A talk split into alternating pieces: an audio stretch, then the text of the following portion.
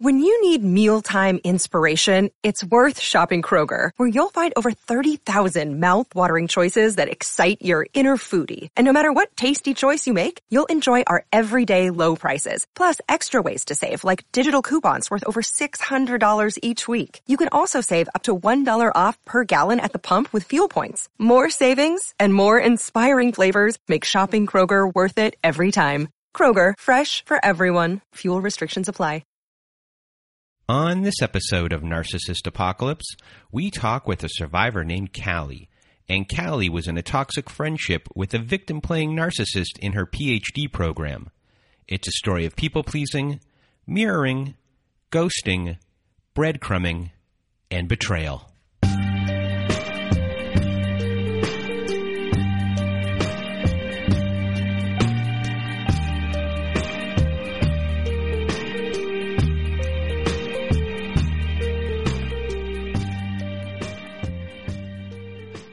Welcome to Narcissist Apocalypse, everyone. With me today, I have Callie. How are you? I am great. How are you? I'm doing well. Thank you for asking. And I want to thank you for being here with us today. You're going to share your story. This is a toxic friendship story, but it is also one that has to do with your school program. It was your PhD program for you, and an ultimate betrayal happened uh, there that you uh, didn't see coming, especially when you don't know that these things or these types of people uh, exist and they show you a facade of who they are uh, that you have no idea what's hiding behind uh, that facade. So I really want to thank you uh, for being here with us today, Callie.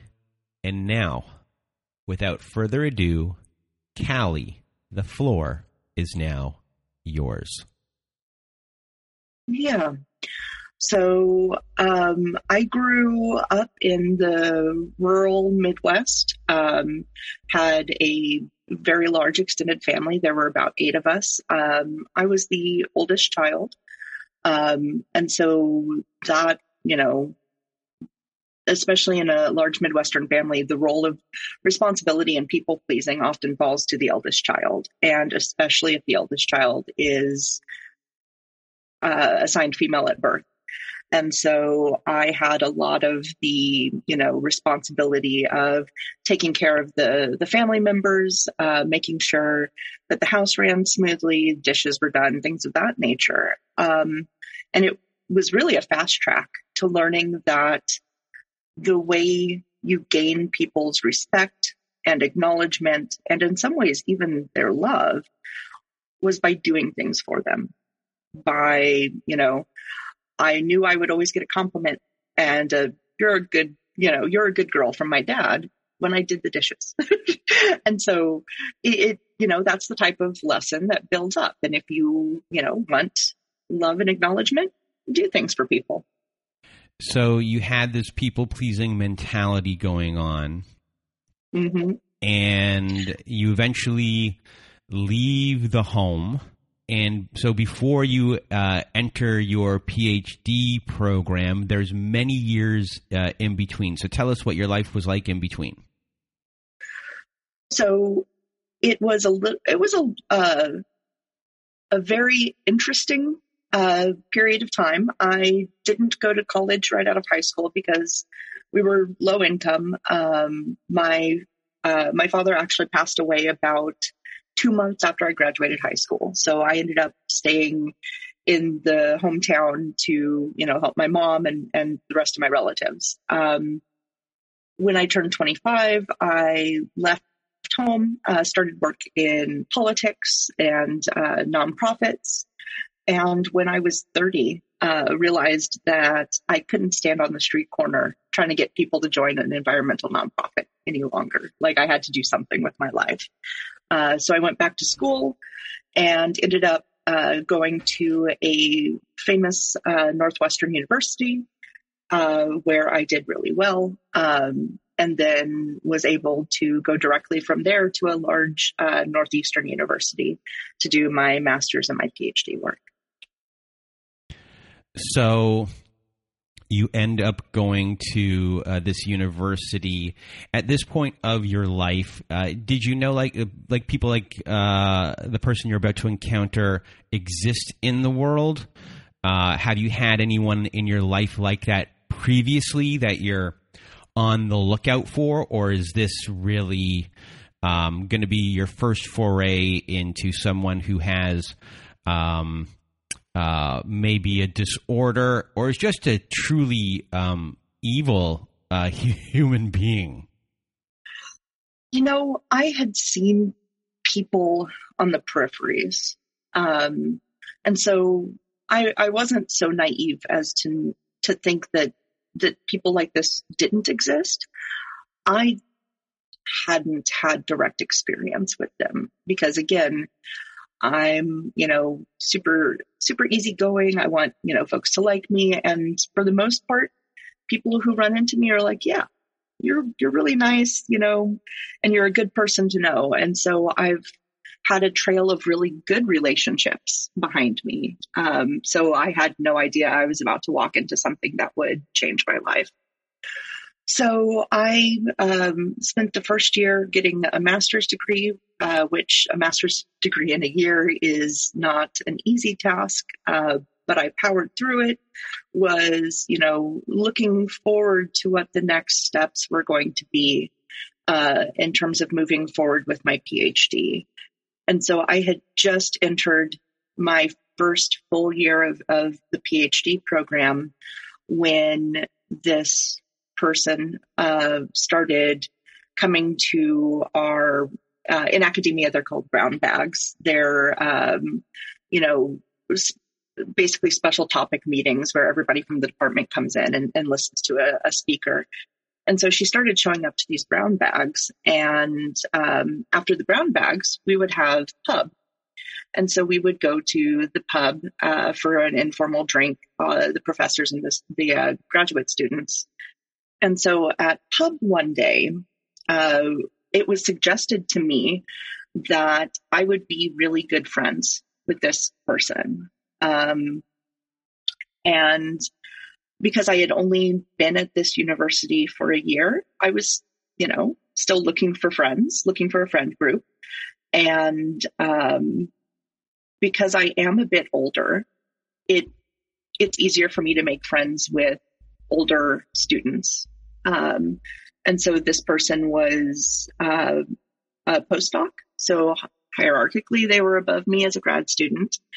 And they seemed like they had a lot of experience. And so I um, began, began talking to them um, more and more. And fast forward to, you know, that was that was 2019 in the fall. Fast forward to mm, late February of 2020. So before we fast forward, I just want to explain to everyone that the person that story is about, they are a postdoctoral researcher and they are there to gain more experience. This person already has their PhD, and people in these positions uh, then go two to three years uh, with a different advisor than they one than the one they had for their PhD program. They use different methods and they go to different topic areas. And this person specifically was told that they needed a higher to be in a higher status publication to have something published in a higher status publication because the other things that they had done were not high status enough. And the more high status uh, publications you are in, uh, the better reputation you can get in this uh, in academia. And that means uh, a, a, better job is on the horizon when, when these things happen at a, a more prestigious universities. So uh, I hope that explains that. And Callie, I cut you off, so continue from there uh, right before COVID began, we had one last in person conference and we really cemented our friendship at that conference. And then COVID hit. Um, and so this person had already opened up the door to friendship.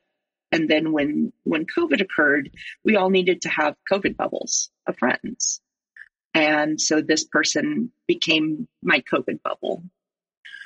Um, however, as this is happening, I'm getting, you know, her side of a story that was um, quite complicated. And of course, she, this person made it seem like, oh, all of these other problems are somebody else. I'm not the problem. It's everybody else. And so what I saw was somebody who was in need of a friend, who had had a very tough life, according to them, and had also grown up low socioeconomic status, first gen, uh, first generation college student. And so I felt a kinship with them. Um, so I didn't think it was odd when they moved from their apartment in the middle of a pandemic to an apartment that was a block away from me. So this person right here, we don't know if all of it is true of what they're saying. We really have no idea, but they're playing uh, the victim card. Uh, they are blaming everyone else for things that are going on. Uh, they are, uh, if it's true or not, it it's mirroring or mirrors your uh, upbringing. So yes. at this point, you just have a good connection with with this person. Yes, uh, just have a good connection with this person. Uh, we, you know, Zoom every Friday night for, for a Zoom happy hour while things were really rough uh, in the early periods of COVID. Uh, when things opened back up uh, in the summer of 2020, we would, you know, co-work outside. Um, even, even to the point that uh, holiday time of 2020, she made Christmas dinner and like I we we spent Christmas Eve zooming together eating this dinner that she prepared. I spent my holiday with this person. We were that close. And so but again, she's now been thrown out of one lab, the lab she was in when I met her. She was removed from that lab now she's in my lab. And so now things are getting a little bit more intense because I'm starting to see that, that, you know, idea she has that everything is everyone else's fault is being laid at my PhD advisor's feet. And so everything that is occurring and her and the PhD advisor are butting heads comes back to me. And so now I am having to play the middleman in a relation in in what is now becoming a three-way relationship where I have to have a good relationship with my advisor. I have to spend the next 5 years with this person getting me through a PhD but then every day I have to hear this other, this friend, you know, talk shit about my advisor. And I spent a year calming her down, calming this other person down, this friend down, keeping her, keeping her responses moderate so she doesn't fly off the handle at my advisor. My advisor had no idea that I had been playing the middleman and I had kept things from being so much worse so early. And I just kept doing that and doing that and doing that because I couldn't stand the thought of conflict in that relationship. So I did that through April of 2021. And that's where things changed. So when it comes to this person, them being in your pod uh, for this process, what is their actual role for you? Well, initially it was friend and informal mentor. And then it changed in April of 2021, where um, my advisor in the lab um, said, You two should work on a project together.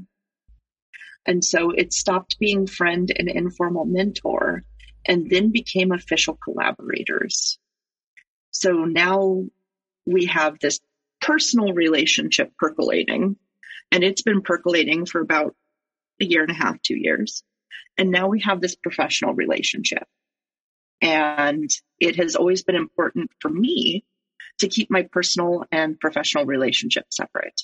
And so this is already getting to a point where I'm like, eh, I don't really know how to navigate this. And I start to see some warning signs pop up. So, uh, just to make clear for everyone that there are two projects going on there is the project and there is the dissertation.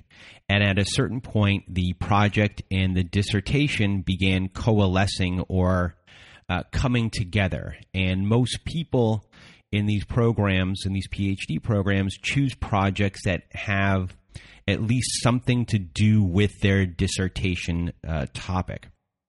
So, this research project that was going on, and specifically one part of this research pro- uh, project, would eventually become part of uh, your uh, dissertation and for your PhD that you and your main advisor uh, agreed upon.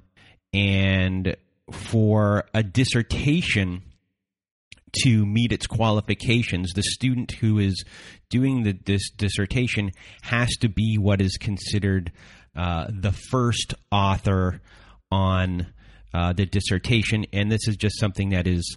Um, you know, between everyone in, in these pods and within the schooling program knows that when someone's working on their dissertation, that the student is going to be the the, the first author uh, of this uh, type of project for their eventual PhD.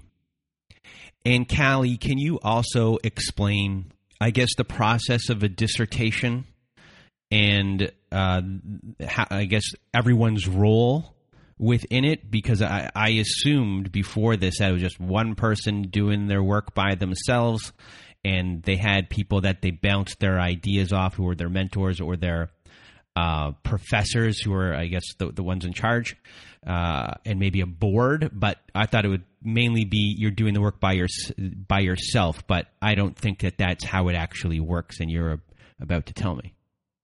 Yeah. So there is there is very little research that actually occurs, at least in the field of uh, at least in the field that I am in. There's very little work that occurs in a vacuum. So with the project that that I started that I had been working on for for 2 years, it was you know not only myself and my PhD advisor, but there were at least five other people involved in some aspect. So one person cleaned the data. You know, three were professors who weighed other professors from other universities who weighed in on what questions we should be asking and how we should ask them. And so every project, ha- for the most part, has multiple people involved. A dissertation is essentially, you know, could be many things, but the way we envisioned my dissertation was going to be a series of these papers that told a story. And so what that looks like in, in practice is I have my PhD advisor, and then I have two or three other professors who are on my dissertation committee. And so that's the official group of people who look at what me and the other folks have been doing and are like, yeah, this makes sense, you know, or maybe you should try this, or maybe you should try that. Um, and so we had this idea that we were going to put three projects together that were all, you know, about generally the same thing. And that was that was to be the dissertation. And uh, it where the problems come in is at least in my story, is where somebody else who was a collaborator. So in this case, the the friend in question became a collaborator on that project. And uh, one one more thing to clear up before we continue. Uh, how long does it take to complete a dissertation? And uh, after your dissertation is complete and approved, you have your PhD. Yes. So the length of time it takes to complete a dissertation differs. Um, at the university uh, I was attending, uh, completion to dissertation is suggested in four years. Most people do it in five. You can, you know, sometimes stretch it to six. Um, but it is a very time intensive endeavor. And is it uncommon for someone to become a partner with what you were doing in the way that it happened for you? It is uncommon. And hindsight being what it is, um, I now know how uncommon it was. But there is a lot of unspoken curricula in academia where if you're if you're the first person in your family to go this route, um, you don't have a lot of the background knowledge, and sometimes sometimes it's school of hard knocks, which is how you learn it. But this, you know, ultimately your advisor should protect you and be like, oh no, you shouldn't do this. um, but that's where this other this other person, this quote unquote friend, you know, kind of caused chaos. So beforehand, before like I guess right as this relationship starts, just to so I can be a little bit more clear. Um, if there was less chaos going on, there might have been more uh, voices that were able to say this isn't a good idea, but there was so much chaos that that the true advisor on the project really didn't want to be involved or just was like, eh, do whatever you're going to do. I don't like these arguments that are happening already. In some ways, it was really the second. It was like, oh, I don't like these arguments that are happening. You're an adult. You should figure it out. Um, but I don't want to underestimate what it was like being a, a PhD student in a pandemic. Mm-hmm. And having, so especially a new PhD student. So a lot of us, you know, really put our, our heads down to the grindstone and knocked out our, our, you know, my cohort, we all knocked out our master's thesis, you know, pretty easily. And then we were kind of regrouping because this was officially start of year one and um, you know not having those cohort friendships established to really have the friend base to look and say oh no this is not a good idea like that i didn't have that and so all i had was this person telling me this is okay and, and, and so this and, and this person is your friend who has mo- who's moved down the street from you already. Yes. And yes. they are making this suggestion. So why would you think that something is wrong? Because they're they've been around the block. They've done this type of project before. They do research type projects. You've heard stuff about them in the past, but they're your friend.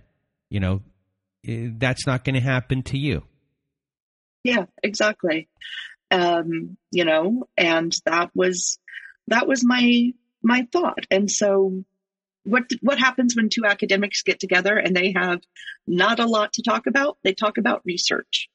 And I you know, have been talking about my topic area uh, to just about anybody who will listen for six or seven years. Um, it has been a passion of mine. And so I talked to my friend about this. And so um, it didn't seem strange or seem like something I shouldn't do because I had no, at the time, the person was coming from a parallel but not intersecting field of research. So I saw no harm in discussing my ideas with them that was wrong. because they took those ideas, uh, tried to, without having the knowledge of how to do anything uh, in this field, uh, asked my advisor for questions I had developed for our long running study. My advisor gave them those questions. And so they ran a study that mirrored uh, what I wanted to do. And that was why in like April of 2021, my advisor said, Oh, the two of you should work on this together because my advisor thought this is a good, you know, this person knows their statistical analyses. This person already has their PhD. This would, you know, and they are pushing my advisor to mentor someone. They want to mentor someone in the lab and they want it to be me. And so my advisor finally says, go ahead. And that's that was the entryway for this person into my into my dissertation project. Do you know about this similar project that's going on simultaneously? I I knew that I knew while we were collecting data that they wanted to collect data on something very similar, but they but they they were saying that it was going to be in their field that it was going to look at socioeconomic status, but in their area. And they were using my socioeconomic status questions. And so I had mentioned to my advisor at that point in time, hey, I'm a little concerned. This isn't this person's area. And they're getting a little close.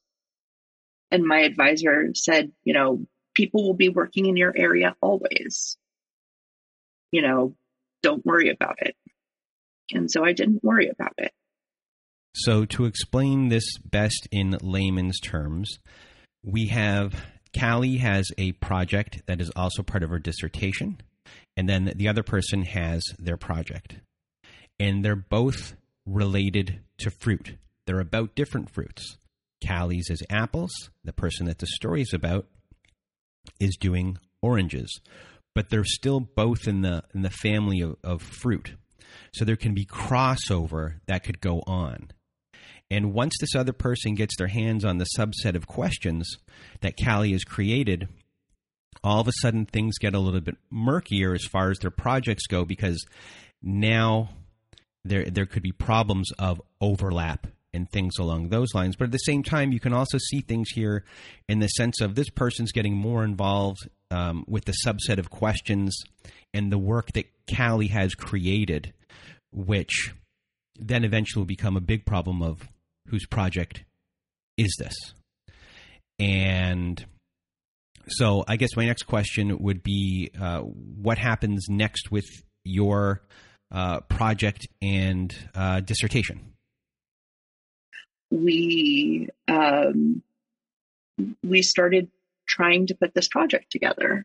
Um, and what what really ended up, you know, happening was, and, and something that I, I should have should have clued into as a red flag is that this person, you know, we go out every Friday night because at this point patios were still kind of patios were opening up a little bit more.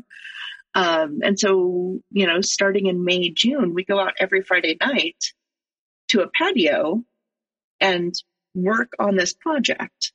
And by mid June, so we started in April, by mid June, we had gotten almost nowhere. This person was supposed to teach me how to pre register uh, research, which is a, you know, very hot button topic. Um, and so, you know, I was going to learn how to pre register my research. We were going to do this huge, you know, huge project. She just doesn't do anything. And I recall very distinctly sitting on a patio in late June of 2021, looking at her and saying, You seem very stressed. Let's take this off your plate And she said no, that what she needed was a deadline. And so instead of taking it off of her plate, she then flipped it and said, why don't we just apply for this conference? And so just to, to clarify really quickly, in academia, you do the work and you write a paper and the paper gets published. But also you present this work at academic conferences. And usually that's either a poster or a five to 15 minute talk.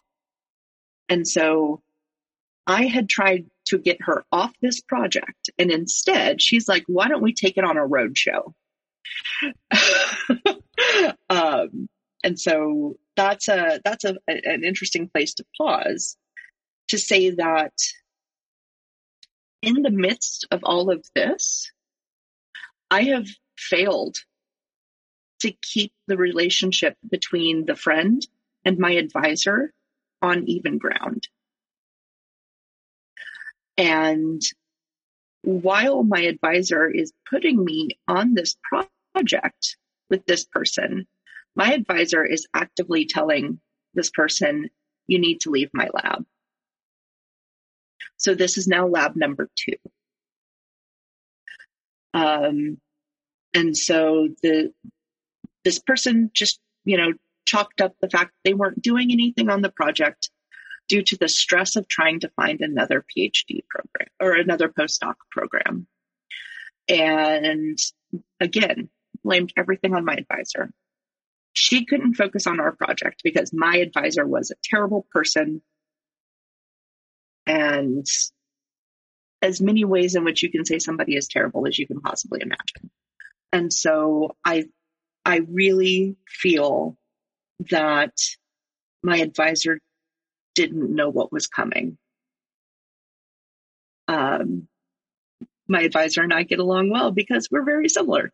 Um, so I, I really think that what had happened was the, the postdoc hounded my advisor to be a part of something in the lab. And my advisor was trying to keep them distant. And this, friend just hounded my advisor and finally was like, you know, Callie can deal with it. Callie is, as we've already talked about, a people pleaser and somebody that people walk away from and is like, that's, you know, that's a good person. And I really feel that my advisor thought that if anybody could deal with this person, it would be me. And especially because on the surface, we were friends. So um, their relationship had deteriorated. and so by the time I had been asked to, to join in this project uh, with this person, uh, this person had already been asked to leave our lab. And so this person found another lab. Um, I um,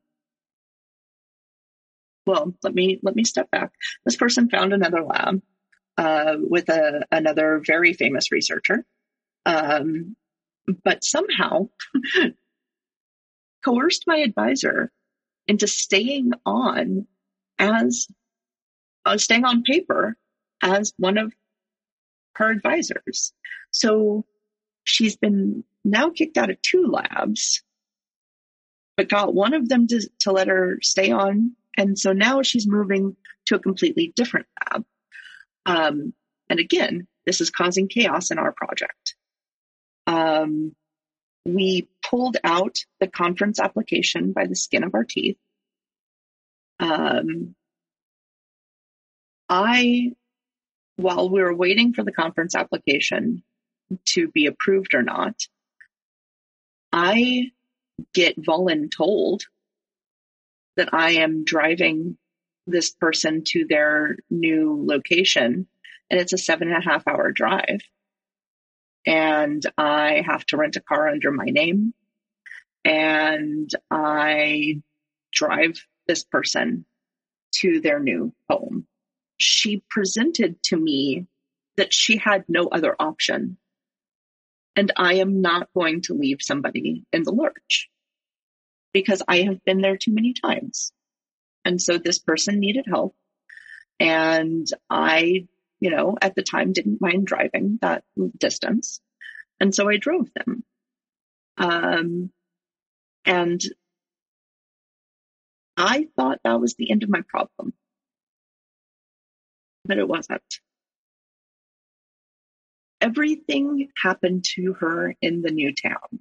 And this again comes back to I don't know, I'm not there. But what I am being told by this person was that she had been hit by a car. And that was why she missed our first standing meeting. But a pattern starts to develop where we'll, she'll miss a meeting and then she won't respond to me. The first time it was a week. The second time it was two weeks. And so this is somebody who has been my closest friend. Like literally like this, like, like we did everything. I really didn't have more than one other friend. It was her. And so we created these standing meetings when she moved because she kept saying, Oh, I need deadlines. And so, okay. So through September and October and November, she missed almost every meeting and would then disappear for upwards of weeks at a time with no response. And that is unfortunately one of my like trigger points and it, especially when it's a close friend and it's somebody that you know is living by themselves and it's somebody who has already been like hit by a car to have them just disappear is like my my god what happened? Are you okay? Are you in a ditch somewhere? Like have you been hurt? And so i was just repeating this cycle of oh my God, where is she? Is she okay? For months, months. Um, so that, um, that became a place where I had to get my advisor back in the loop. And I started saying, started asking, you know, have you heard from this person? She's missing these meetings. I don't know what's going on. And um, every time there was another excuse. Like the first time it was, you know, oh, well, she had a meeting with her new advisor. It's like, that's great. Okay, tell me. Don't disappear for a week. You know?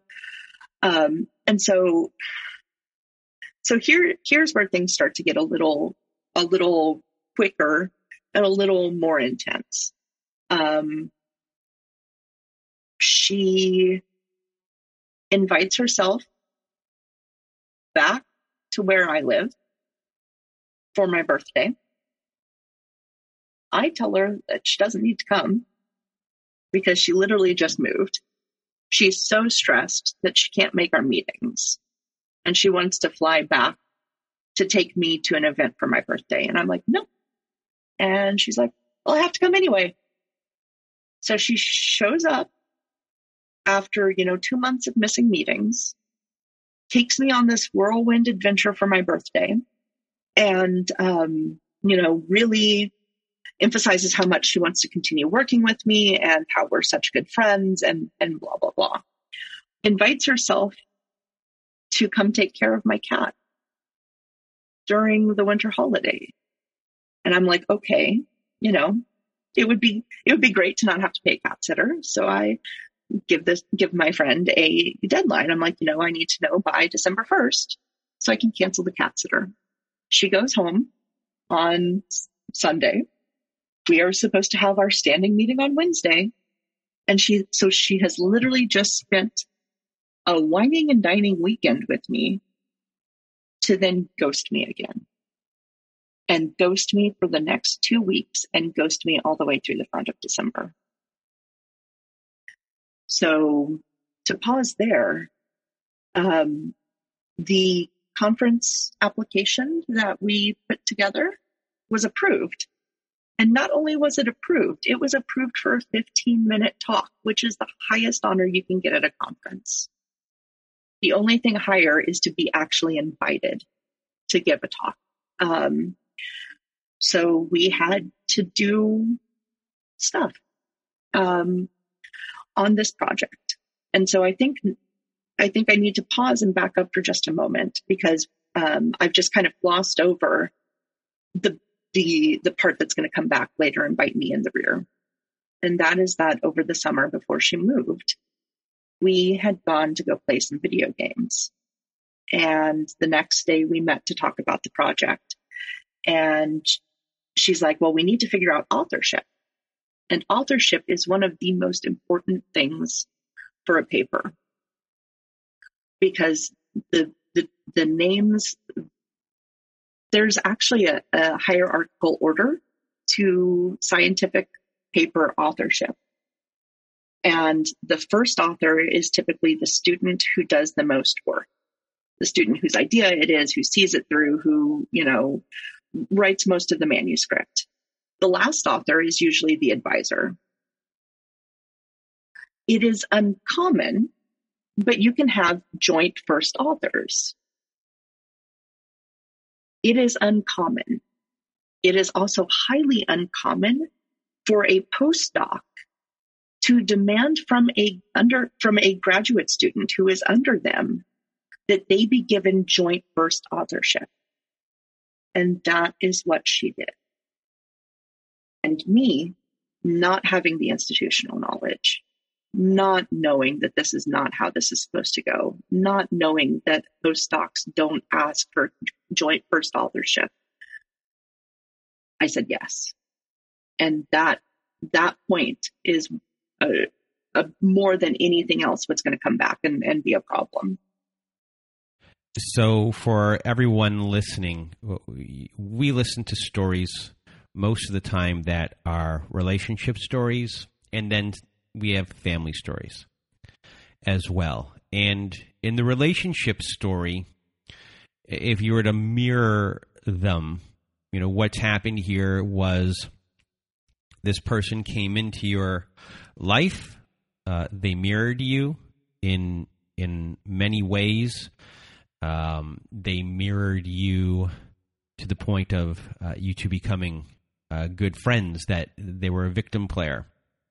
That even though you are uh, trans and the other person is not, uh, something that hasn't been mentioned that you mentioned to me beforehand was that they even mirrored or wanted to mirror your clothing choices and style, which are distinctly um, yours um, and and really channeling um, all these little tiny aspects of you not just who you are as a person or being a people pleaser and feeding into the people pleaser, but um, identity a little bit here uh, as well. And uh, that has happened to the point where they're now with you. You're a team you can see all these red flags going on in these other parts of their lives, but you're a team. And just like in relationship stories, a lot of time we hear at the beginning, like, we're a team. And then at a certain point, this person gets what they want. Or they get their foot into the door where they have carte blanche. They, they, I guess, to test the waters to see what they can get away with. And now, the more that they're getting away with, the more brazen it becomes as far as disconnecting from you and breadcrumbing you, knowing, okay, um, I can start doing what I really want to do here.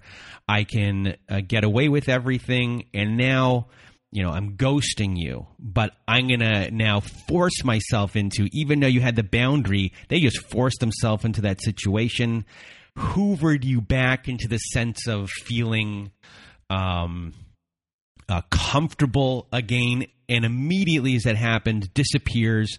You're back into that really no no man's land area of how you're feeling about everything. Uh, should you be angry? Should you be sad? What's going on? You have no idea how to feel how to process things. No one is helping you. You're kind of dealing with this by yourself because this is a very new experience. You might be discussing things with people here or there but it's one of those things where she comes back around December, uh, and again, it's like, is this person trying to help me? Are they not trying to help me? Who's who? I'm like, I have no control over my own ship at this point, and my emotions, my work, everything is revolving around this whirlwind of a person. It's not healthy. I have no idea what to do. And that's where we are, I guess, at the beginning of January 2022. That is 100% where we are at the beginning of January 2022. Um, great read. uh, that is, that's quite accurate. Um, so it would take me literal hours to even just tell what happened between January and today. Um, I'm going to try to hit hit the highlights. Um, so highlight one uh, was that in the the general milieu of being ghosted and having to bring my advisor into it, um, there were my advisor stepped in and started setting deadlines, and those deadlines were treated as if they didn't exist by this by this friend um, and would keep blowing by them. And my advisor kept saying, oh, you know, we got to give them deadlines, blah, blah, blah. So about two weeks into January, my advisor pops up. And so previously, this project was not part of my dissertation. It was an independent project. However, because it fit so nicely into what my dissertation package was. We wanted to, to take out one of the existing papers and put this one in because it really spoke to what my research interests are. To do that, I needed to be listed as first author. And that's where, forgive me, the shit hits the fan uh, the first time because my advisor didn't realize that this friend had made themselves joint first author. And this friend truly believed that this paper was destined for big things and didn't want to give up having their name be listed first. And this person went on a rampage um, and it was the first time that I had been subject to one of their rampages, one of their emotional, just blah at somebody. Um, we, my advisor made a deal with this person saying, if you let Callie's name be first, on the second paper that comes out of this data set, we'll list you first. And that mollified her for a time. Um, but because of the personality that this this friend has, um, she had to be in control. And this was uh, January 10th, January 12th. I was supposed to give my first practice talk for the conference that we had been accepted to on February 2nd.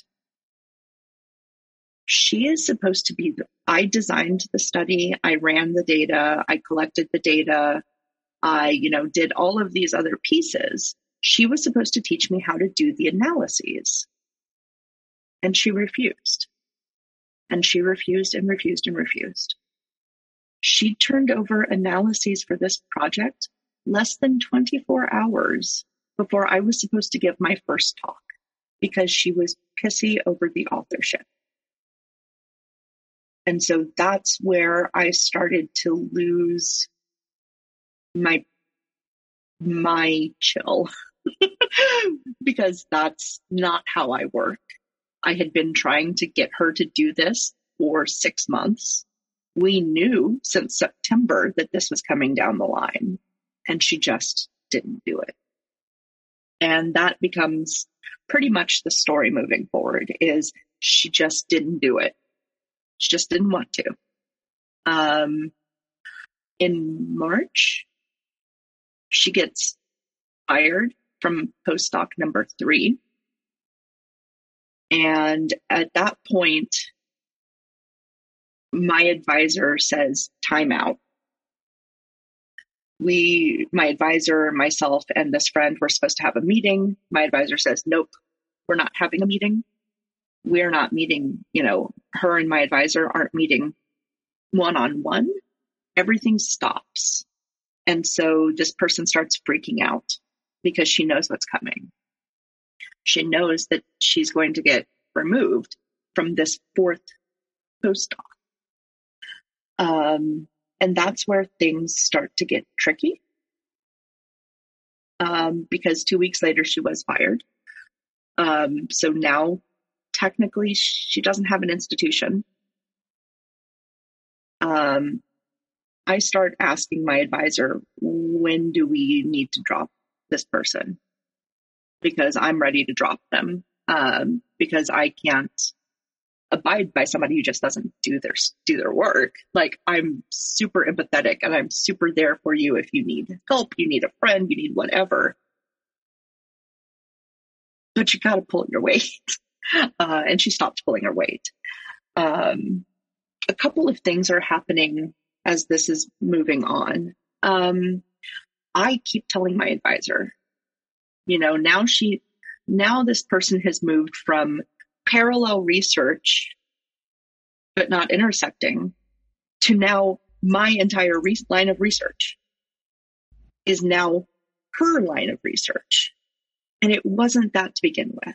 And I'm like, hey, advisor, she's getting real close. I'm really worried about this. And again, I got the brush off. So I knew it, starting in April of 2020 that things were going to be a problem because at this point, um, my my regular advisor, my grad advisor, had delivered a termination letter to this to the friend. Um, basically, they they gave this person um, until July fourth, and on July fourth, they were officially terminated from our university. Um, so they they gave her a huge runway. And they were like, whatever you can do in that span of time, awesome. And if not, you know, you have until this date to turn over all of your analyses, all of your, you know, writing, like any of the manuscript you've written, and then, you know, your contribution is done. And when we have a manuscript, we'll get it back to you for review.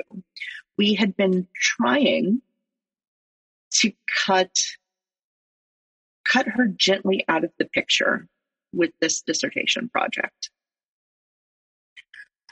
And and so I knew in April that this was going to be a problem.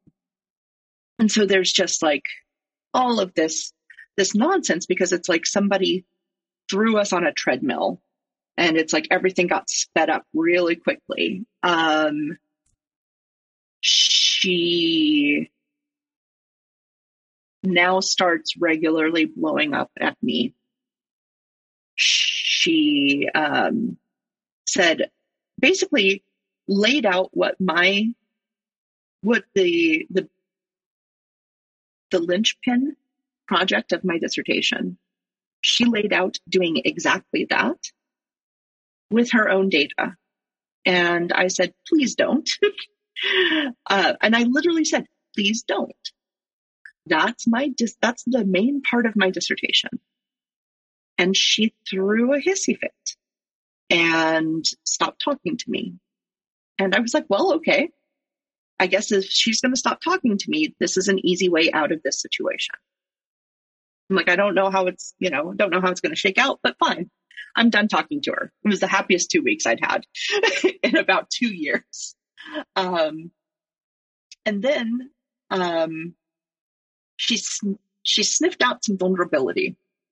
I had an experience that made me a little vulnerable. I had to be public about it uh, online, um, and she comes back. But then, literally, the the same day that she's like, "Oh, you know, are you okay?" Blah blah blah. I really care about you. Then it's, "Can I stay in your hotel room at this conference?" And I'm like, nope. Uh, no, no, you can't stay in my hotel room at this conference. Um, and so then she was like, well, I had another room anyway. It's like, okay, okay, I get it. You have to, to, to make everything about you in a way that is acceptable to your ego. Um, but she was great postdoc at that conference. Um, you know, really just being supportive, driving attendance to my talk, um, you know, the whole nine. But it's still getting close and getting much closer than I would would feel comfortable with. Again, uh, we're we're now moving into June of this year. More deadlines were broken, and so the day that she was supposed to finally turn over all of the analyses and walk away from the project, she got sick. She had chest pains at the gym and spent six hours in the emergency room. And um, I was I was like, well, that that's a panic attack. I've had those. I've definitely had those. And she was like, no, it's the stress. The doctors say it's the stress. And so she was she was then able to use her health. And everything became, I can't do anything because of my health. Um, an important piece to back up to is that my, my regular advisor by June has said that they are dropping all projects with this person. That's, that is again, in a, a story full of unheard ofs, that is unheard of for an advisor to step away from projects that are in process because they just want to cut ties with somebody almost doesn't happen. But what what that resulted in is the only project standing being mine. And so that became a battleground. And um, and so the last month and a half has been a battleground. So my advisor went on vacation. Um, she popped in really quickly to send an email to the to both myself and the friend, and went back. My grad advisor went back on vacation and left me with two weeks of hellish, uh, just arguments and yelling from this person. Um, we were left with not very attractive options um, uh, as to what to do because this this was not able to continue forward. This this project uh, of my dissertation was not able to continue forward in the way in which it was supposed to. Um, so what we ended up doing was giving the project to this to this friend uh, who is obviously no longer a friend um, taking me uh, out of the lead authorship and turning it over to her. Um, however, what this did was it basically blew up my dissertation. So after it blows up your dissertation, um, I guess what do you do about it? Uh, do you fight back on that, or you're just like, I'm leaving this alone? There is a a justice and fairness oriented part of me that finds it very hard to abide not fighting. But I feel like this is not a personality that I want to engage in a fight with. So now that you're here, and this is very fresh of of six years of school, three years of uh, research project. Part of that project is your dissertation.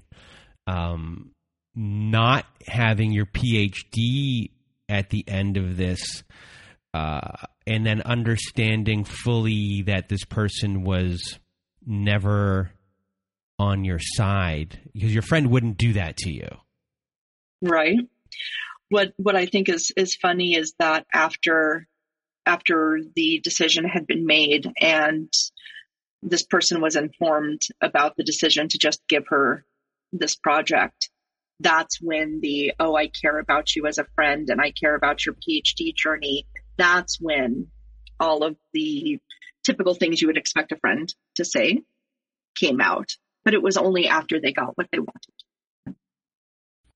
So where are you left here? How are you feeling um, because this is you know a betrayal of a friend, betrayal of a mentor of sorts, and uh, to work as hard as you did in the field that you want to be in, you know, knowing that you're going to get that PhD at the end, which is uh, to restart that whole entire process, is an emotional physical labor um, that you're you're going to war in a sense, and you have to get yourself geared up to going back on, you know, that kind of um, mental train, you know, to to get yourself into that. It's a very difficult process to go through. So, how are you left here, um, and how are you feeling and doing?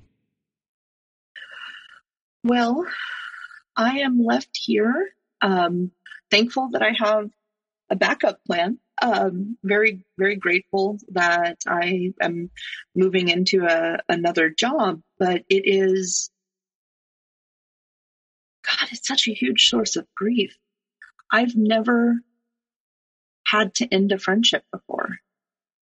And not only did I have to end a friendship, to have lost so much of the the work that was so important to me, um, I'm still feeling echoes of that grief. Um, I would be lying if I didn't say that there w- wasn't some relief because I've been dealing with this this person day in and day out for the last two years, and to not have that constant presence is in both ways a sadness and a a great weight off my shoulders.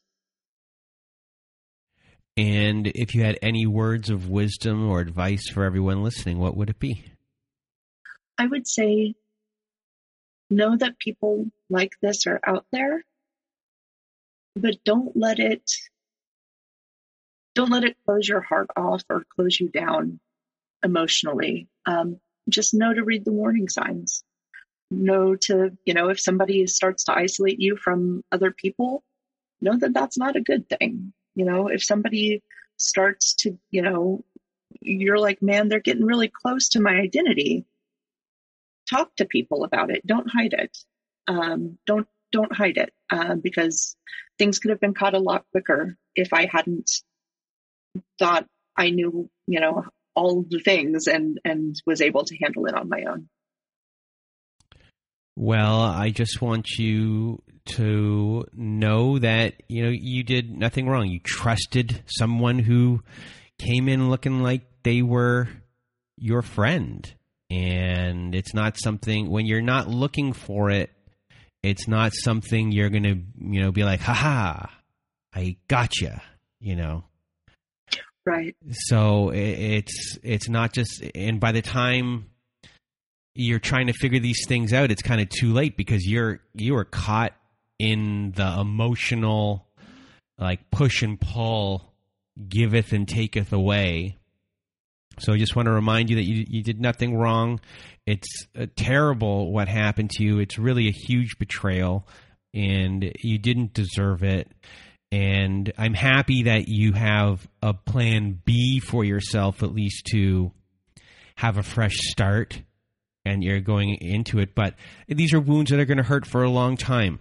Um, and you're not going to get closure from it. There is no closure with someone like this. Even if they apologize, it's an empty apology. So uh, just know that you're understood by all of us in the community and that we're here for you. And just a big thank you from everyone for uh, being a guest on our show today. Thank you so much for having me. I appreciate it. Well, thank you once again, Callie, for being on the show. And if you want to be a guest on our Survivor Story episodes, please do visit our website at narcissistapocalypse.com. Top of the page, there's a button that says uh, guest form. Click on that button. And it takes you to our guest form page. Read all the instructions. Send us an email at narcissistapocalypse at gmail.com or fill out our guest form page and press the submit button. Also, at our website, we have our very own support group. So, click on the support group button at narcissistapocalypse.com. It takes you to our very own safe social network. On there, we have uh, forum boards. We have Zoom meetings every Wednesday night, every Thursday afternoon, every Saturday night as well. We have episodes that never made it to air on there. We have ad free episodes on there. And if you just want to support the show, we always need your support. Please do join our support group, it helps us out a lot. And also, if you need even more support, please do visit our friends at domesticshelters.org. There, you can read articles and get free resources. You can locate shelters on there as well. It's a wonderful organization. It's a wonderful website with so many great articles and resources there for you to access for free. That is at domesticshelters.org. And now, from myself and Callie, we hope you have a good night.